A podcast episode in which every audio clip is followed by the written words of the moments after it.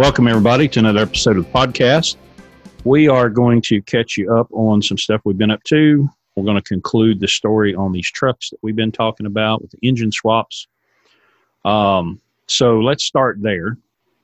Uh, I believe it was episode 74. We told you uh, about all the trucks and the catastrophic failures. So I have now been driving the 2006 Freightliner for a couple of weeks after we got it out of the shop. Um, I wish, and and maybe I should try to like do a video where we break all this down because what to me, all of these from the truck with the illegal engine to going through with the DD15 and all that we learned with that, there's so many things that we've learned along the way that I, if I had known, you know, three trucks ago what I know now, but I couldn't have learned all that had I not gone through this. Um, you know, we replaced wiring harnesses in this truck because the transmission doing loops destroyed them. Well, that was like a thousand bucks for wiring harnesses. And now I can look at a truck and say, well, most of the time with an older truck, if you're going to have a problem that's going to be really difficult to find, it's going to be in a wiring harness. Well, now I can look at a truck and say, you know, for probably six hours of labor and a thousand bucks, I can replace all the wiring, all the ABS wiring that gives you gremlins, headlights, all that kind of stuff. So that's what's been interesting to me. Um, that the things that we've learned along the way from each one of these trucks. It's like I get a new little piece of information. Um, so I've now been driving the truck for two weeks. Um, it's running pretty good. Fuel mileage is a little off, um, but you know it's got a 2005 14 liter, um, and we've got a little bit, you know, a little bit more to do to it. I think um, suspension wise. So, um, what would you add in uh, to you know to close out the story on these trucks and and where we're at right now?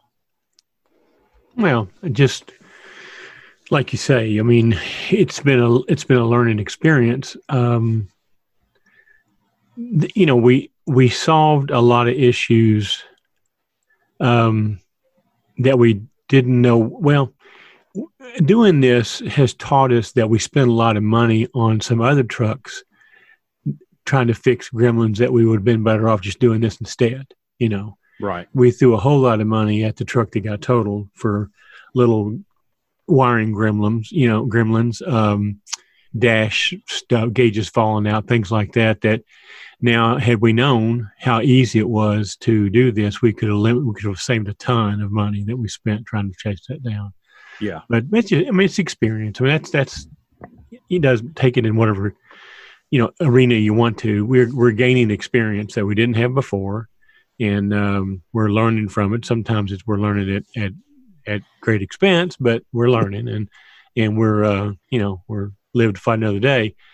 Um, but uh, yeah, no, I think uh, I think we learned a lot on this deal, you know, and uh, and you know, we've taken a truck that you know we were going to have to do some things to it anyway down the down the line. It it had it was deleted when we bought it, and you know we knew that, and and now we've got all these f- problems fixed, you know, and so. Um, you know, we know we got a motor in it that's got, you know, 150,000 miles on it, maybe that we built. We know exactly how it was built.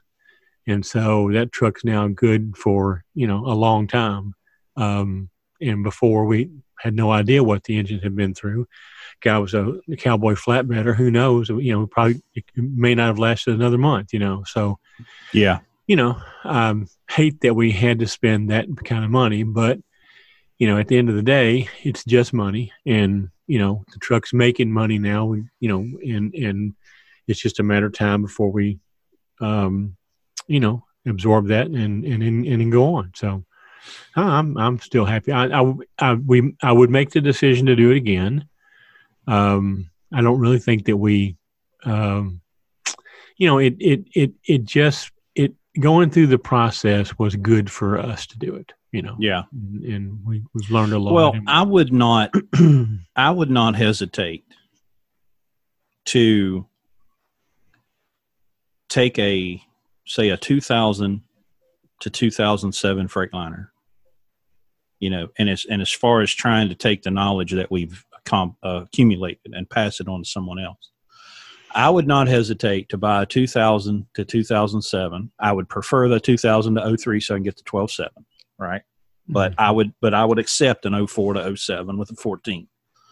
Mm. But I wouldn't hesitate to bring it home and set it on jack stands because there's so many things now that I understand that can be done relatively inexpensively if you're taking your time and and if you've got some mechanical expertise or you have someone close to you that uh, some you know like our Carl um you know to say okay I'm I'm to go ahead and just replace this ABS harness I'm to go ahead and replace this uh this bulkhead you know the harness that goes to the headlights and the horn and and the engine interface harness um, because in the grand scheme of things, it's not very expensive, and it.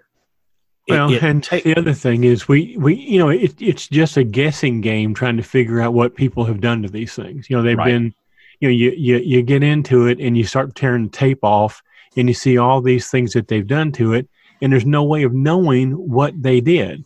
right, By just eliminating it and and putting a new harness on it, you know, uh, it it just eliminates all of that mystery of what has been done and we know what kind of work has been done because we know what kind of people have been doing the work you know?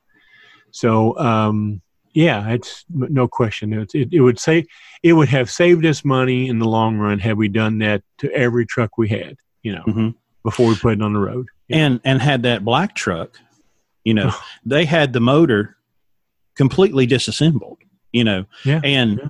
uh, if if if you're doing an in frame, right? So my in frame, which was new cylinder bearings, a new head, new rocker assembly. I think we reused my injectors. It was nineteen thousand nine hundred ninety-seven dollars. Okay, so twenty grand. At that point, what's another fifteen hundred bucks? You know, to replace those what be three wiring harnesses. You got your uh, you you got your your bulkhead to to the front of the truck, which is all your headlights and um, your horn, all that kind of stuff. Your ABS harness, which gremlins always find the ABS harness and live in it, and then your engine interface harness that connects from the ECM to the to the chassis. You- You're you're talking about maybe another yeah 2500 bucks call it $3000 when you're doing an in-frame that and and run new battery cables a new ground a new big fat ground wire and a new positive battery cable. That can't be more than a hundred bucks you know b- because the the electrical issues that we chased on that black truck were all in the power wire. Hmm. 100% the power wire and the ground, and we chased it and chased it and chased it and chased it. And so here's a funny story about the about the blue truck that we put the motor in. So i go up there and the guy is just thrashing for days trying to get this thing together. And he says i got no ignition power. And we're crawling all over this thing. All right. Now i'm standing there and i'm thinking maybe we should check the ignition switch you know but I didn't want to say it out loud because I felt like a fool, you know, to to because here's a here's a seasoned certified mechanic. How's he not going to think of checking the ignition switch? You know, so I'm just going I'm going to keep my dumb ass mouth shut. I'm not going to say a word. Well, I had to leave. I was and going I to say, got how hard how hard was that? I I got I got a video text from the service manager about two hours later, the engine running. I said, "What was it?" He said, "The uh, wires were unplugged from the back of the ignition switch." If I'd just opened my mouth, you know, because on the Freightliner, it just it just slides on to the back of the key. So what we think happened, there was a sign taped on the inside of the windshield that said, "Do not start the engine because the people in Portsmouth wanted to check the main bearings. So when they pulled the pan off after the transmission broke, they didn't tighten the main bearing caps back on. They just they just snugged it all up and threw the oil pan back on it. So they're like, here's a sign. I think what happened is their extra piece of insurance to make sure somebody didn't get up there and didn't read the sign. They reached up and down and just unplugged the ignition switch. I mm-hmm. bet you that guy chased that thing for four hours trying to figure out why he couldn't get ignition power. And he's like, okay, well, I'm going to check the switch. So I said that to say this. So many times I've seen Carl do it and I've seen and I've I've experienced it in another place. Start with the easy stuff first. Check the fuses. Check, you know, that that black truck with the you know the gauges would go crazy all the time and we just couldn't figure out what it was. And what it turned out to be after the wreck and after thing everything was disassembled the ground wire that goes from the battery to the front of the chassis was almost in two. But who would have hmm. thought who would have thought to really of course it's buried in a bunch of loom and you know but who's really going to go that far to take all that stuff apart you know and so it has simplified my view of these truck of these freightliners you know we have a volvo now and i'm not as comfortable with it but with these c120 freightliners my view of them is so simplified now because i've seen the dash torn apart I've seen the wiring harnesses removed from the frame. I have seen really how simple this stuff is. And now I'm sitting here thinking, okay, well, instead of waiting for some wire that got rubbed against another wire because of salt from the wintertime, um, you know, a few hours of labor and, uh, uh, you know, a thousand, fifteen hundred dollars worth of parts could save thousands of dollars in lost revenue.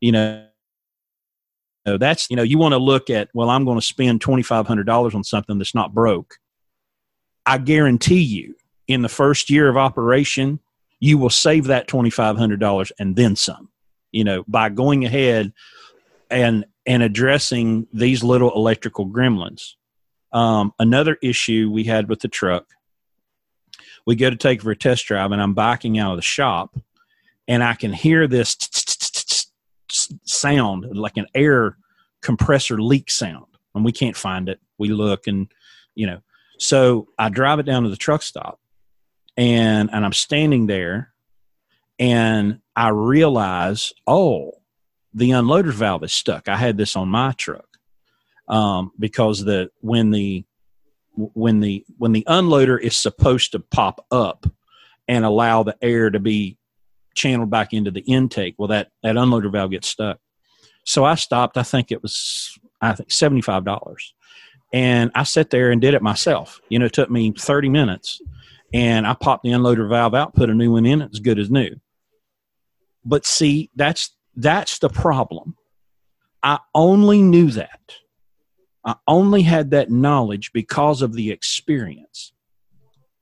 And that's what's so hard to come by if you want to be an owner operator and you want to reap those benefits of self employment, of building customers, of making money, it, there's no textbook you know for for this stuff it comes through experience and of course we want to try to find ways to share that but we learn something new with every truck and that's that's the intangible um, benefit of experience that either people don't want to share for whatever reason. And I've just met people that have knowledge and I've asked them for knowledge and they just don't want to give it to you for whatever reason. Either they don't know how to communicate it or they feel like they got to hoard it or something. You know, that that's um I guess that's what makes us weird because we like to share that experience. But you know, I,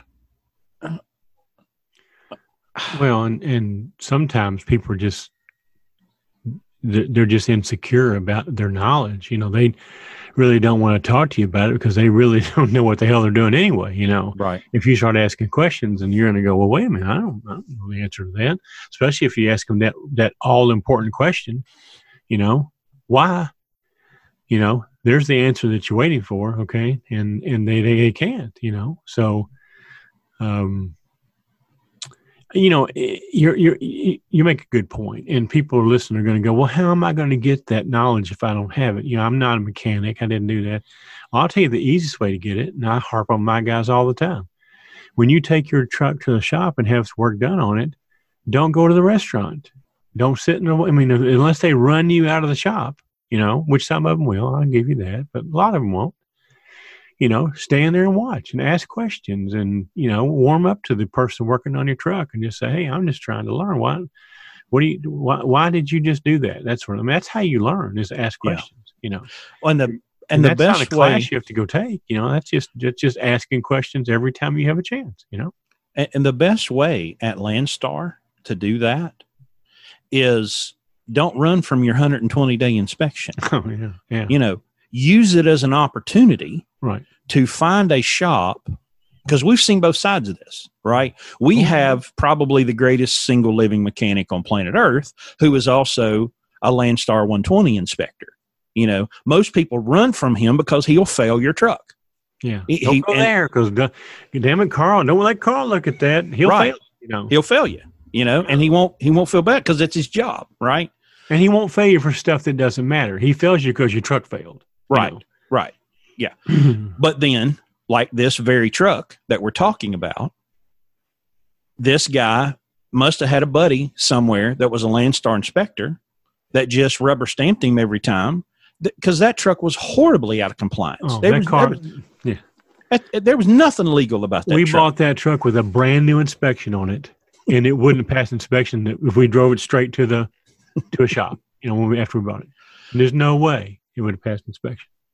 But if you know that every 120 days you need to have somebody underneath and on top of your truck, then find someone that you can build a relationship with that will be your backstop every 120 days that can get under your truck and not only find stuff that's legitimately wrong with it, but like with Carl, we we prevent a lot of stuff because he gets under the oh well we got to fix this and we got to fix that. It's not a failure issue but it's something that will fail if it's left alone.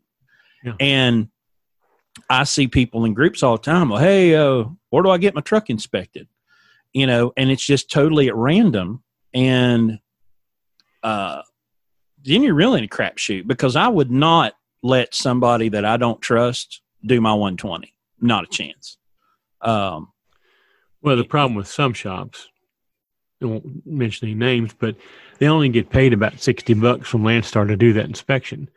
And there's no way they can make any money at that. So the only way that they can justify doing it is to find something that they need to fix. And they know that they know that you've got you because you can't move the truck. Right. Once they fail you. So it doesn't matter what it is. You can't you there's no there's no arbitrator, there's no negotiation. You either fix it or you tow it out of there, one or the other. You know, uh, a lot of people complain about that, and it can be abused, which is again why it's important that you find somebody that you can trust that will do. You know, you don't want to find somebody that will pass you, and and and then and then they're liable for you you know losing a wheel and killing somebody down the road but you don't want somebody to that you want to find somebody that will fix find the problems that are truly problems not have to create a problem just because they need to make a hundred dollars instead of making 65 for the hours work that they just did you know? Yeah. And uh, so the motivation has to be you know has to be legitimate but but that's that's critical you know? And a lot of guys shy away from it because it's a it's a 120 day uh, curse you know? Oh god i've got to go get these truck inspected this month you know where can I go where I know they want they'll let me go, you know. Um, and that's just the wrong way of looking at it. You know, that's you're that's the one that's going to be on the side of the road, you know, with an unexpected repair, and you're you know somebody's now recovering your load and all these kinds of things. So yeah, well, I would like um, to think that bad shops will eventually get caught in that if if they do have the buddy system and they let somebody go and then the next day they go and, and fail a dot on the side of the road you know that that shop's going to be held accountable um, you, you, hope but you know you just you just never know the other thing is um, well yeah you're right but I, I, don't know i don't know how closely they watch that i mean it's got 10,000 trucks so it means you know every four months they got to go through 10,000 inspections. You know, that's a lot of work for probably one person's desk down there. I don't know. You know. Yeah. Um, so I don't know. It, it we give advice to run old trucks and we do it successfully, which is why we advise it. Um, but that's also why we tell you to come here um, because you know our drivers can tell you uh, that they learn. Um, you know, we've used this analogy a few times, like Mr. Miyagi. You know, wax on, wax off. You do it enough times, it starts to sink in, and and when you're doing it, you know, on our dime and at our risk level and not your own, it just gives you a safe environment to learn all of this stuff. But you know, we should be able to um, package this information in a way that we can, you know, provide it to other people so that because um, we can't hire everybody, you know. Um, so I was thinking about you. Got anything you want to cl- close that segment out with? I've no, got no, okay. Well, I'd love to talk about this independent contractor thing. Um, just uh, last week, uh, Uber and Lyft threatened to leave California, and I guess a judge intervened at the last hour. Uh, and this crazy woman, um, Lorena, something, Bobbitt, Bob, I don't know. Bobbitt. That's wrong crazy woman. wrong, wrong, crazy woman. Yeah, Same, same, almost the same results though if you Yeah. lived in California. Right. what I um what really bothers me about this and, and it and it's an it's an issue of ignorance. Now let me Um, let me let me back up and say for those of you who didn't catch it, we're talking about the California AB five legislation. No, so go ahead. Um there's a level of ignorance in in American society. And it, it people will look and, and so here so here's an issue you know they're saying all right lyft and uber you're going to have to classify your your contractors as employees or you know we're going to shut you down. And uber and lyft just aren't going to do that because these people uh, set the legal definitions aside. These people are not employees. They're just they're just not you know? Um but people don't understand people walking up and down and that are voting for these people like this this goofy woman in california uh, that has assigned herself to be the savior of of, all the of all the employees um it's it's just kind of sad that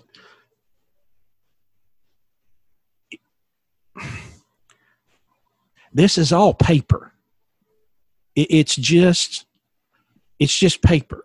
You know, it the only reason it matters is because of taxation. That's that's that's really what this all comes down to. Is classifying people in how they pay taxes. It, well, it's control Yeah. because they can't collect those taxes as easily on on, on independent contractors, you know, because you Right. don't have that you don't have the employer the employer supervision. See, what not, a lot of people don't understand is that when you become an employer, you're required now to become an agent of the state. You you know, withholding is not something that we choose to do. We we have to do that. It's a requirement that if you work for me as an employee, I have to to withhold a certain percentage of your of your check for uh, for for taxes and Social Security and Medicare. I, I don't have a choice with that. That's and then if you get behind on your child support or things like that, then I'm get a I get a quota to, to hold that. You know, it's not something that we decide as employers. Okay, so you know if if everybody's an employee, then they have this automatic agent of the state that, by the way, the state doesn't pay anything to have done.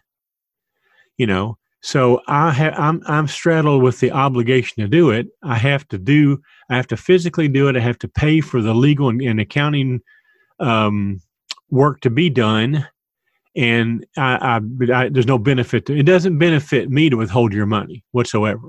You know, I've got to fill out the forms. I've got to, you know, escrow the money. I've got to send. You know, it's a lot of work for an employer. So if they can get everybody to become employees, guess what? Everybody's employer has to do that requirement. Now, as an independent contractor, you're supposed to do that. But if you don't, you're a whole lot harder to track down than an employer, you know.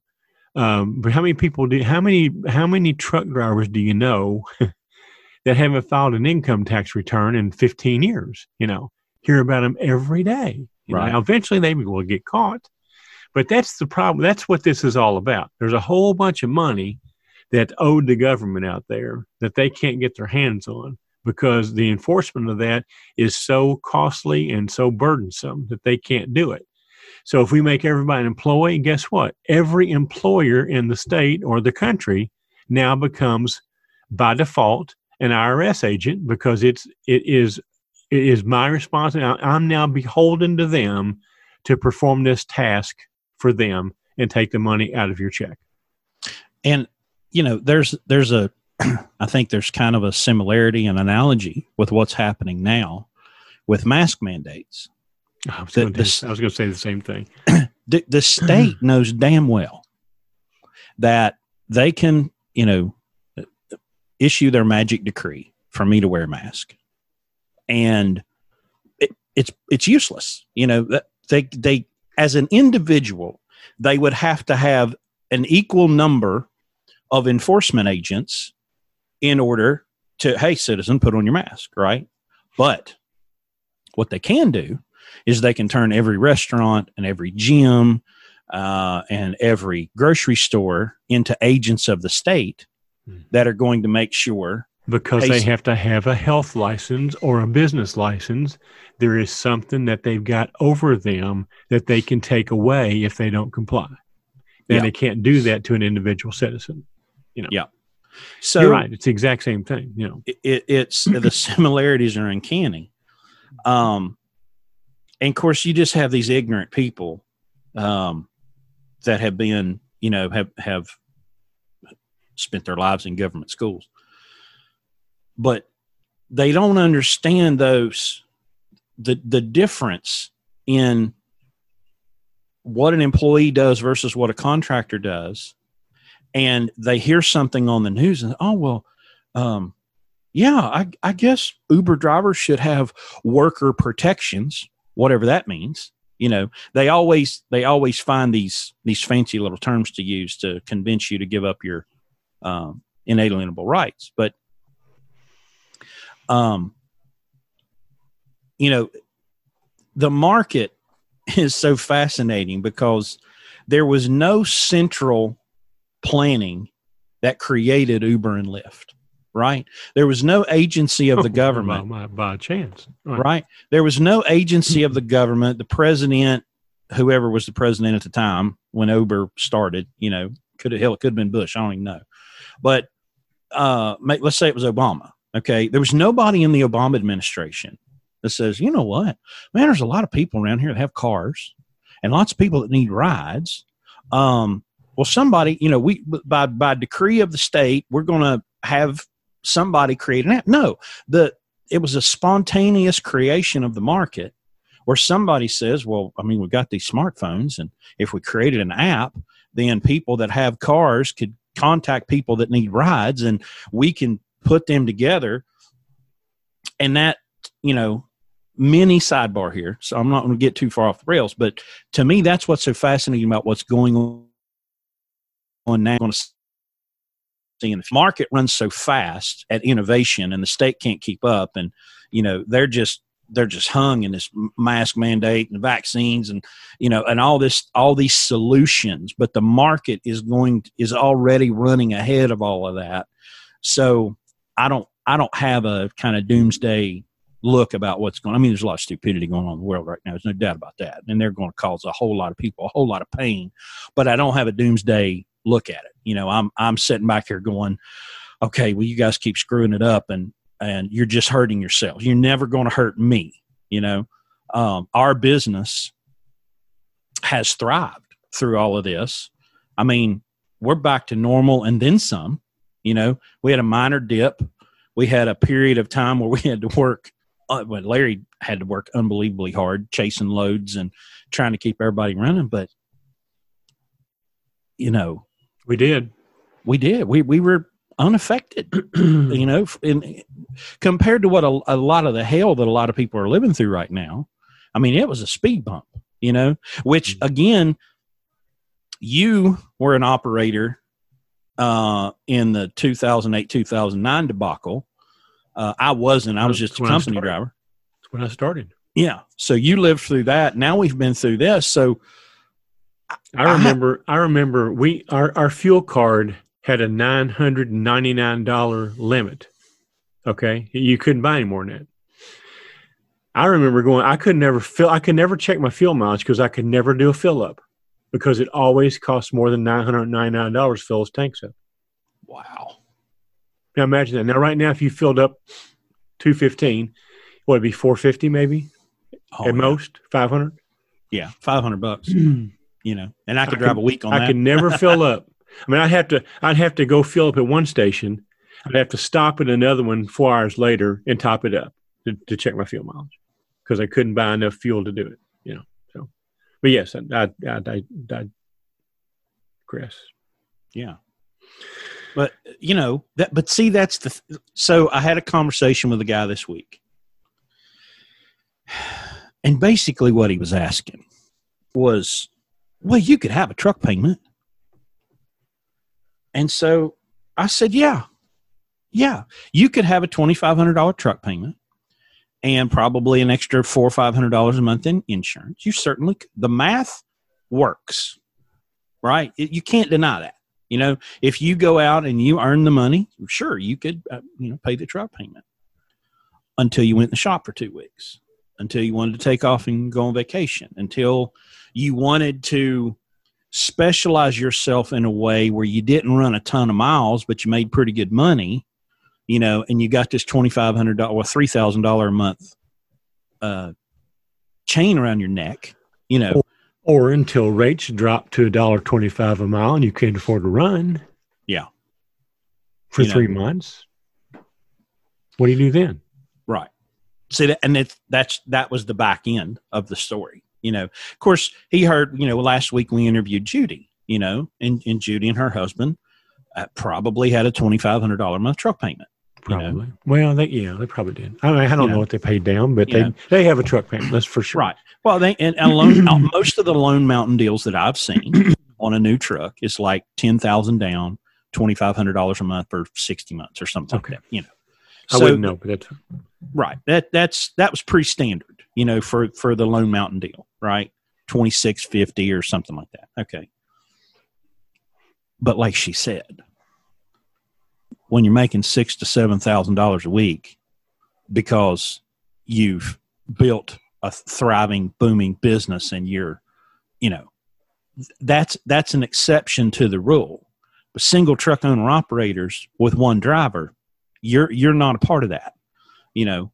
Now you certainly if you don't have a house and you don't have a wife and you don't have kids and you live in the truck, sure, you know, because here is the here is the question. There are storefront businesses that never don't have a lease that they have to pay mm-hmm. you know? I talked to a guy at a shop the other day. They pay $12000 a month in rent you know? Um so the argument will be well if if the storefront business has to have a lease why can't i have one as a truck? Uh, well put a DPF EF on that storefront business and you know and have it completely shut down for 3 weeks with no warning and see how well they do. You know, it's just it's apples and oranges and it's unnecessary risk. That's the big point. It's not necessary. It would be one thing if it was necessary, but it's not necessary. Well, and the point I was going to make to that is that the guy with uh, that with a twelve thousand dollar lease, I'm sure didn't go in and sign a.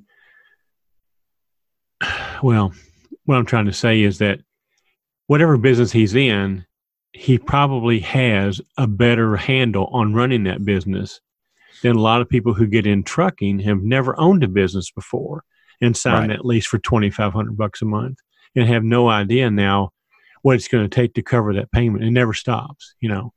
Yeah. Um, uh, and I've made, I've said this over and over and over and over and over again. McDonald's won't let you come in there and sign a piece of paper and open up a McDonald's restaurant with no experience and no credit, no history, no no anything, you know.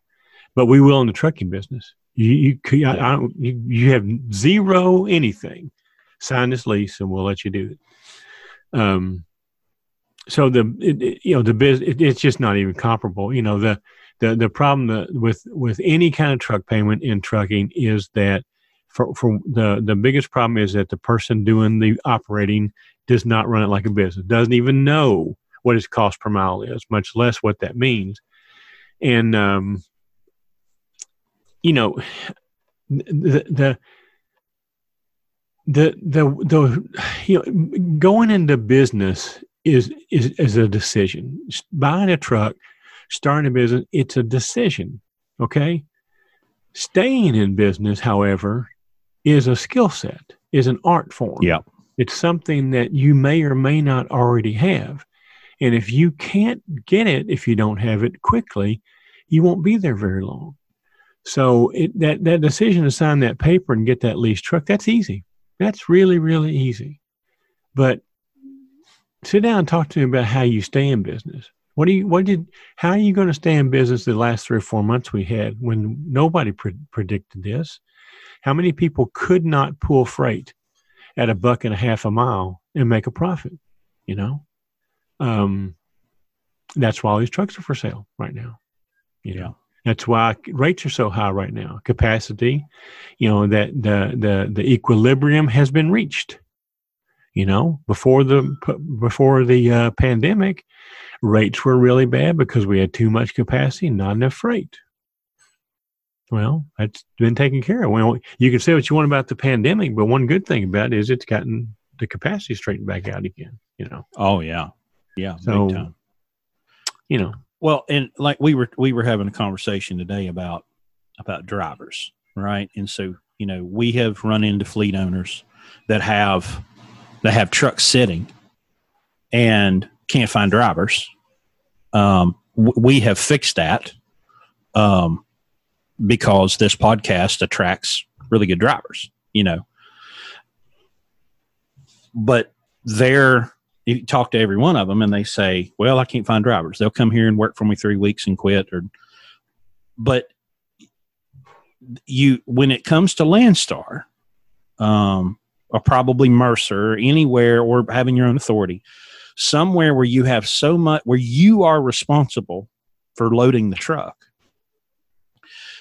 that probably there's a disproportionate number of people that are attracted to Landstar that are company drivers because they're they're kind of renegade a little bit, you know, and they and and they well, yeah, I could I could go over and do that.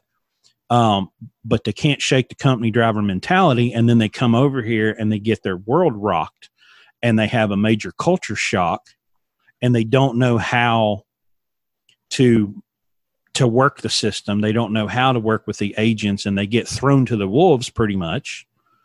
And then, yeah, and then they're, they're gone, you know, because a company driver's not going to put up with a lot of the stuff that we do as a, you know, I mean, there's, there's, there's negatives to being here, and, but we, we learn how to work through them. And if you just pulled, if you just grabbed a random guy off the street and says, Hey, you want a trucking job? Sure. Where you at? Landstar. Okay. Well, here's a board and here's the keys and uh, just you know go call the agents and and book yourself some freight it, that the failure rate would probably be 95% you know and it's you take all that and put it on top of having a $3000 truck truck and insurance payment and you're doomed And a lot of people would go buy the truck just to come here. They had zero experience driving owning a truck until they came to Landstar. Talk about being thrown in the frying from the frying pan into the fire, you know. Go back to the thing you said a while ago. You know, you said something about minimizing risk, and, and that's what this is all about. I mean, that's what that's that's the whole thing about being in business. I mean, the the like I just said, going into business, deciding to deciding to to buy a truck and, and go into business, that's just a decision. But staying in business is all going to be dependent on how well you can minimize risk. Okay? So if if minimizing risk is such a big part of this, why would you set yourself up from failure from the get-go by having this big truck payment when you could opt not to have that? That's a decision, you know. That's not a requirement. You don't have to have a $2,500 a month truck payment to come to Landstar. You don't have to have a $2,500 truck payment to go into to, be, to go anywhere and be in trucking, you know. And that's the whole crux of our, you know, of our model is that don't spend that kind of money on. Don't spend anything. I mean, don't don't go into debt at all. But if you do, go into debt for ten thousand dollars. You know, fifteen grand. You know, something yeah. that you can afford to absorb if things go bad. You know, um, this this thing about minimizing risk. Everything that we do is designed to minimize risk. You know, lowering the cost of getting into the business, lowering the cost of your fuel, lowering the cost of your maintenance. All those are designed to minimize risk. You know, because that is the secret to to to staying in business. You know. Uh, the other thing is understanding who your customer is, and that's the biggest problem that people have at Landstar when they come here because the first, the first complaint, the first argument, the first, the, it's their fault that that happens is between them and an agent. You know, I didn't get yep. attention. I didn't get, you know, they took the load. I got over there and the load was whatever reason, and then now they the agents become their enemy instead of their customer. There's no way. There's no way you're going to make it here if your if your attitude is that the agents are the enemy. Never, ever, ever going to happen. The agents are your customer. Let me let me give you an example of something. Everybody wants to make money, right? Well, unless yep. you're going to print it in your basement, all the money that you will ever make in your life is in the hands of somebody else today.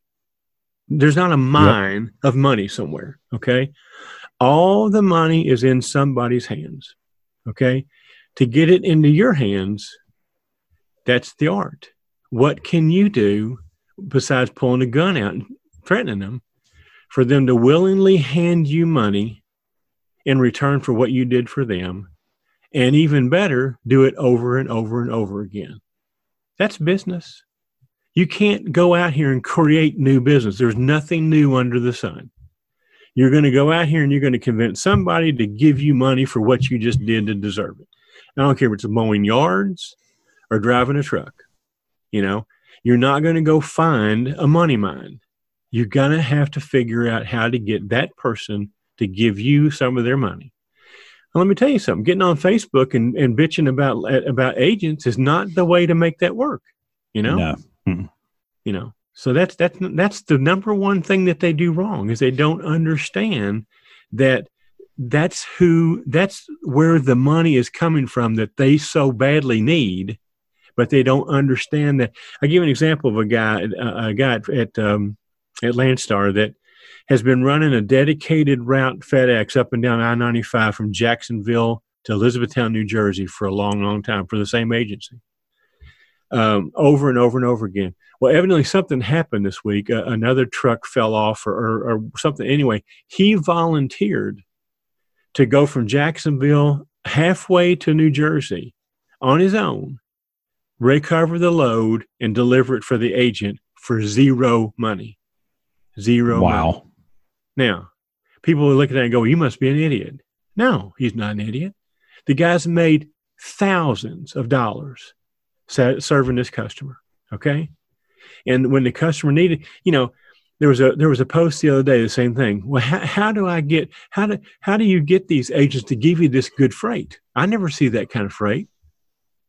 Maybe because you didn't help them out. Maybe maybe had you helped them out, you'd, you see people just don't understand. You can't start at the top. You know, you you you have to you have to take the crumbs, prove yourself, build the relationship, then you work at it hard enough, you'll get, you know, when I was in, when I started out as a photographer years and years and years ago, I would do anything. I, I worked my, ton, my butt off for very, very little money. Okay. And I, uh, I you know, I, I, five years, 10 years down, down the road, I look up and I'm getting all this business, and I'm like, man, I am so lucky to get all this business. And then I saw, started thinking, wait a minute, this is really not just a windfall. I'm now reaping all the benefits of all that time I did work and didn't make anything. All that effort now is coming back, you know, and and I'm being rewarded, you know, now for work that I did 10 years ago. That concept is lost Yeah. on people that are new in business, you know. Um, especially this, you know, I hate, to sound, sound like an old geezer, but this new generation, you know, they want to start out as CEO, you know, instead Right. of sweeping the floor. And that's an extreme example, but you can't come to Landstar and get on $5 a mile freight. That's just not going to happen, you know? And so, you know, you're going to have to build yourself up with a few agents that you that like you and you like them. We've got a perfect example. We got a guy now that's been with us since October. Been booking his own freight since probably January. Mhm. The last two weeks in a row on his own, he has done over $7,500 gross revenue to the truck, you know, $1,700, $1,800 to himself. And, and it's all with the same three or four or five agents over and over and over again every couple of weeks because he's developed that relationship, you know. Yep. He understands how it works. He got it. And now he's doing it and now he's getting the benefit, you know, of it. So now as he goes on to get his own truck, that that 1800 is going to turn into 3500, you know. Oh yeah. He's ready for that. So anyway, Well, and you know, people here will they'll ask that question. Well, how do I get what? Go run freight. You know, go haul freight, whatever you can find, whatever you can get your hands on, and communicate well with the agent. Do what they ask you to do. Show up early, deliver on time. Um, and and you will make contact with them. You know, because while it's true, there's a lot of freight that never hits the board because there's somebody to cover it. Well, people break down, people get sick, things happen. And all of a sudden now, this high dollar freight shows up on the board because when it's got to move, it's got to show up. Somebody's got to get it. And, and oh, wow, I, I didn't even know this was available. And now you've made contact. And if you do a good job, well, if they pick up another lane, and they're going to remember who did a good job for them, you know. Right. But I, I know there, I guarantee you, there are guys that have pissed away uh, opportunities that they've gotten to to run this good stuff, and then they screw it up, and then probably yell at the agent and make it their fault. It's just Absolutely. I said this last week for Judy. I'll restate it again. It's, it's easy to eliminate your com. You know, people go, "How do I do that?" Well, you have to you have to set yourself apart from everybody else, and the way you do that is to eliminate your competition. And it's very simple. It's not trucking; it's business. Okay, it's very four very easy steps. Do what you said you were going to do. Do it when you said you were going to do it. Do it like you said you were going to do it, and do it for the price you said you were going to do it. Now that's very elementary, but only ten percent of people do that. Okay, right. ninety percent of businesses fail, and it's everybody's fault except theirs. You know, so it, it's it's it's not. This is not rocket science. It's not easy, but it's not complicated because it's not easy because you have to actually do this shit. You know, if you say you're going to do it, you got to do it. You know, and uh, and there's no excuses. You know, um, I mean, how many times have we? You know, through you know, you and I will get brainstorming and we'll solve a problem to keep from having to tell an agent that we can't deliver the freight. How, how many times have we done that? Oh. You and I, you know, you know, So any hours times. of the day or the weekend, it doesn't really matter. You know, you have to make it happen. You know, sometimes you have to, it costs you money to make it happen. But what's more important, short range loss for a few bucks or long range loss of reputation and relationship with that customer? You know, Well, and I I use I use this example, and we we uh my wife and I started a project on the side to help homeschoolers because there's a bunch of people that found themselves to be accidental homeschoolers in the last few months, and so so we had, we we had this meeting right, and we wanted to get people together and and um and let them um you know answer questions and all that kind of. So everybody's freaked out, you know. And this this lady asked a question um, you know, about not having her kids fall behind and, and, and all this kind of stuff. And, and I said, look, we, we need to teach reading, writing, and math. Reading, writing, and math. Everything else will work work out. If you can read, you can comprehend what you read, and you can write, and you can do math. The history, the science, all that stuff falls into place. And I use the example of our fleet. As people come here, and, and I am not only have a, a, a position of authority, but I also have to be a teacher and mentor.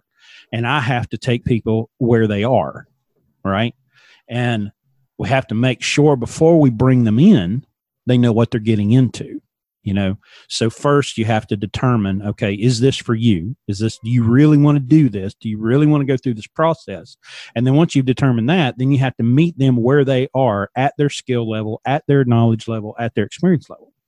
And i gave this example. I said look when i was 30 years old i wasn't making enough money and i always had an entrepreneurial streak. And i thought well i need to go out and provide some sort of service. Well, my whole life, I had always taken really good care of my cars, you know, wash and wax and detail, all that kind of stuff. I was really good at it. I thought, well, I'm good at it, so I'll go do that. Pressure washing, set up this mobile auto detail thing. Had a I had a hundred gallon water tank in the bed of my pickup truck, and I had I had generators and pumps and and tarps and all this kind of stuff, and I could go sit up anywhere in a parking lot and wash and detail a car. So it's all set up, had everything I needed except one thing. I hated it. Like really, really bad hated it, you know. And so I put all the effort into building this business. And like two weeks in, I'm going, oh my God, this sucks. This this absolutely sucks. Because that's hard, that's hard ass work. You know, that's really hard work. It, when you're doing it for fun and you're doing your own car once a month or, you know, because you got a big date and you want to get everything all cleaned up, Right. you know, and yeah. yeah, Uh, do it for somebody else on demand. oh, it's torture. Yeah. It was absolute torture, you know? And that's where I, we, we try to get through the interview process to make sure, okay, do you, do you really want to do this? Right. and that's the the industry has made it so easy unfortunately. Oh yeah we'll lease you a truck. Here you go. Here's the key. Sign right here. Absolutely.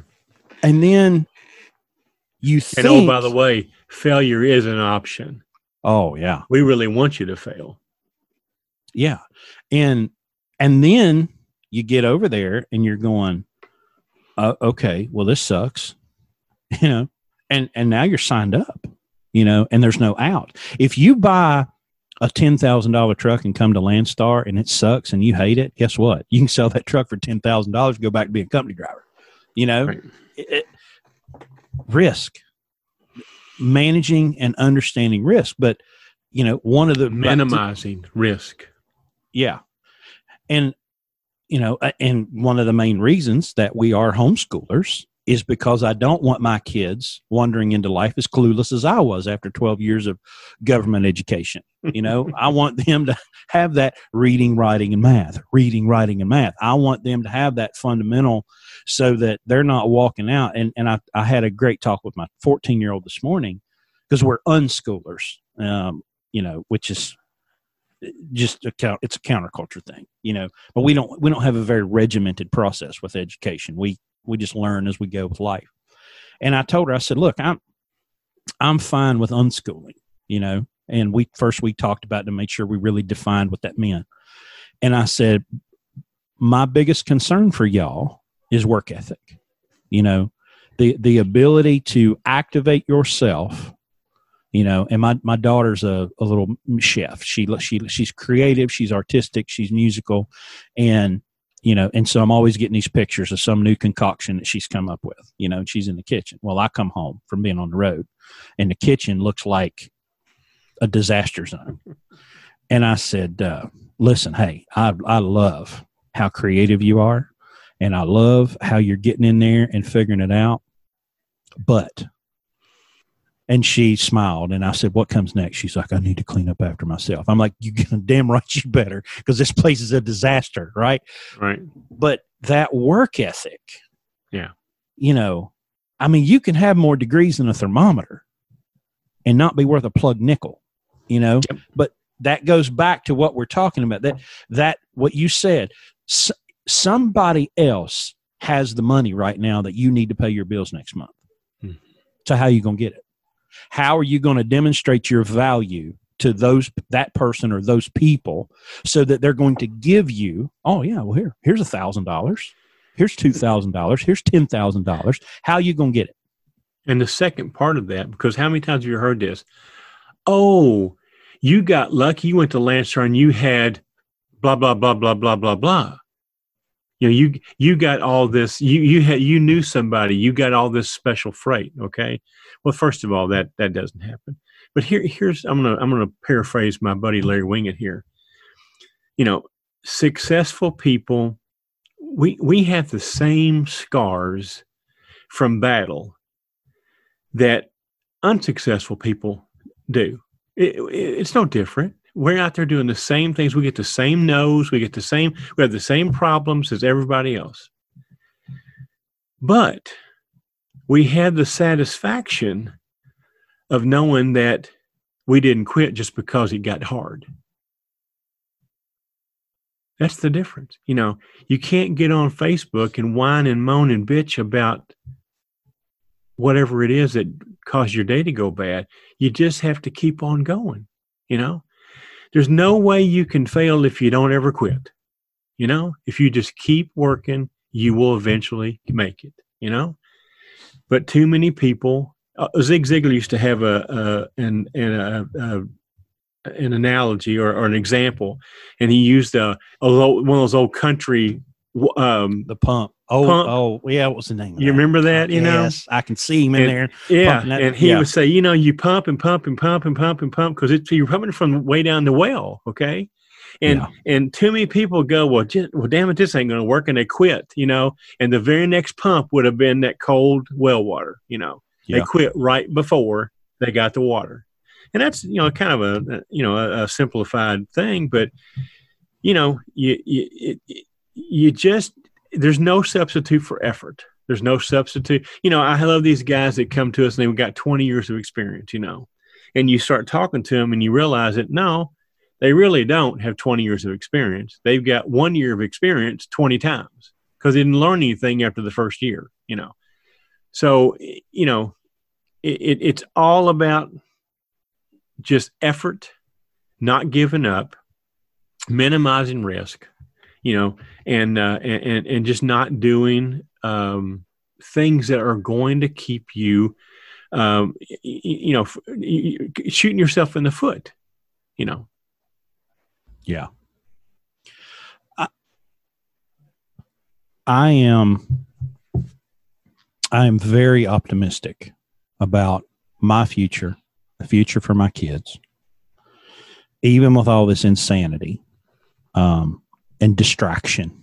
that's what it is. It's a it's a big distraction to make you scared, to so you'll give up your your freedom.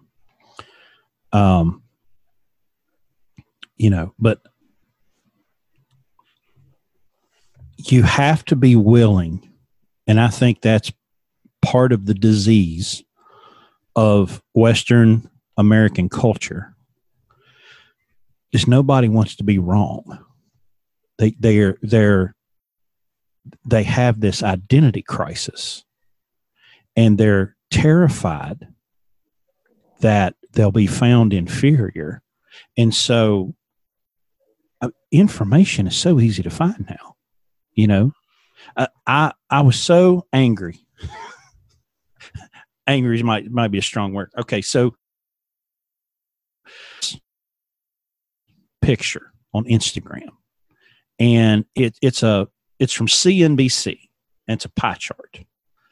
And and it says the uh, uh, it was a breakdown of the spending of a 25 year old that makes $100,000 a year and is really good with money. Right. And I see this and I thought, well, that's, that's kind of interesting. Here it is. The budget breakdown of a 25 year old who makes $100,000 a year and is excellent with money. Okay, so this is a CNBC tweet. All right, so I'm going to look into this. See, $270 in insurance, $400 in groceries, $615 in donations, $825 in rent, and then internet and cell phone and house cleaner and dining out. So, I mean, it says he's really good with money. So I see this screenshot on Instagram, so I want context. So I go to Twitter and I look for this tweet and I find this tweet. And the replies to this tweet were so well, nobody can make that much money. Um, good luck finding an $825 rent. All of this just outrage. Well, I went and read the article, which I know that's not allowed in America in 2020. Don't don't you don't ever read the article. Well, that $825 rent is one fourth of the rent because he's got three roommates. You know, so eight 825 times four. And, and all of the, all of this detail and nuance was in the article. But nobody would go read the damn article. We're driven to outrage by headlines. Mm. You know? And a lot of times the headline has nothing nothing to do with the article. Clickbait. It's clickbait. And I was just so incensed because I'm thinking, why don't you read them? but article? Mm-hmm. But we're driven to outrage and fear, and we're driven to the edge. And then we see it in these Landstar groups or other, or other trucking, you know, related trucking industry related groups. That that outrage now is oh well something didn't work out you know so i'm just going to go off or someone will you know ask a question and then you go into the comment section you find a bunch of people that say a bunch of stuff that has nothing to do with the actual question it was about y'all that's not nobody's fault but ours for being that ignorant that you can't see um you know well president donald trump said x well, did he really? I, maybe not. You know, the Democrats said, well, did they? They might not have. You know, that that's you can't bring a level of ignorance like that into business because it doesn't work because your customers don't care. They don't give a damn. People only care about the level to which you can serve them, you know, and if you allow that same kind of attitude to permeate your business, your business is going to fail, you know, because you got to have the stone cold facts, you know. So, but that's what we're dealing with. You know, we're dealing with people that come in that have one expectation based off of an experience as a company driver, and then they can't they can't make the transition into a new identity. They can't make the transition into a different way of viewing the world and viewing themselves and viewing their customers and agents and all this kind of stuff. And that's where the failure happens. It, it's not because of the amount of money. It's it's attitude, you know. So, all right, I'll get off my soapbox now. Well, um, I think a lot of this craziness will go away the day after the election. so much of this is just the the the the depths we will go in this country to beat the other side. Power is so intoxicating. Orange man bad. That the one side can't stand it, that the other side's got it, you know? And um, you know, I think I think without a vaccine, I think this pandemic will be gone on November 4th. Okay. Orange man bad. Yeah. Yeah. Other stupid, you know. Isn't it a shame that that's the choice we have? Isn't that the isn't that the, the sad part about this? Is those the you know of uh, 350 million people, and that's the best two we can come up with? yeah, it's I, you know I I hope to live to be you know 95 or 100 because I can't wait to read the history of how this period of time really from about 2004 to now you know a, a, uh, or even 2000. You know, why go from Y2K? I can't wait to read the book about 2000 to 2020. The wow, because uh, you're right. I mean, the the the two people that we are potentially going to give nuclear codes. and all they can do is everything is nothing's about what's good for the country. Certainly, right. it's not about what's good for us. It's what do we can what can we construe, construct, make up, whatever to destroy the other side. It, yep.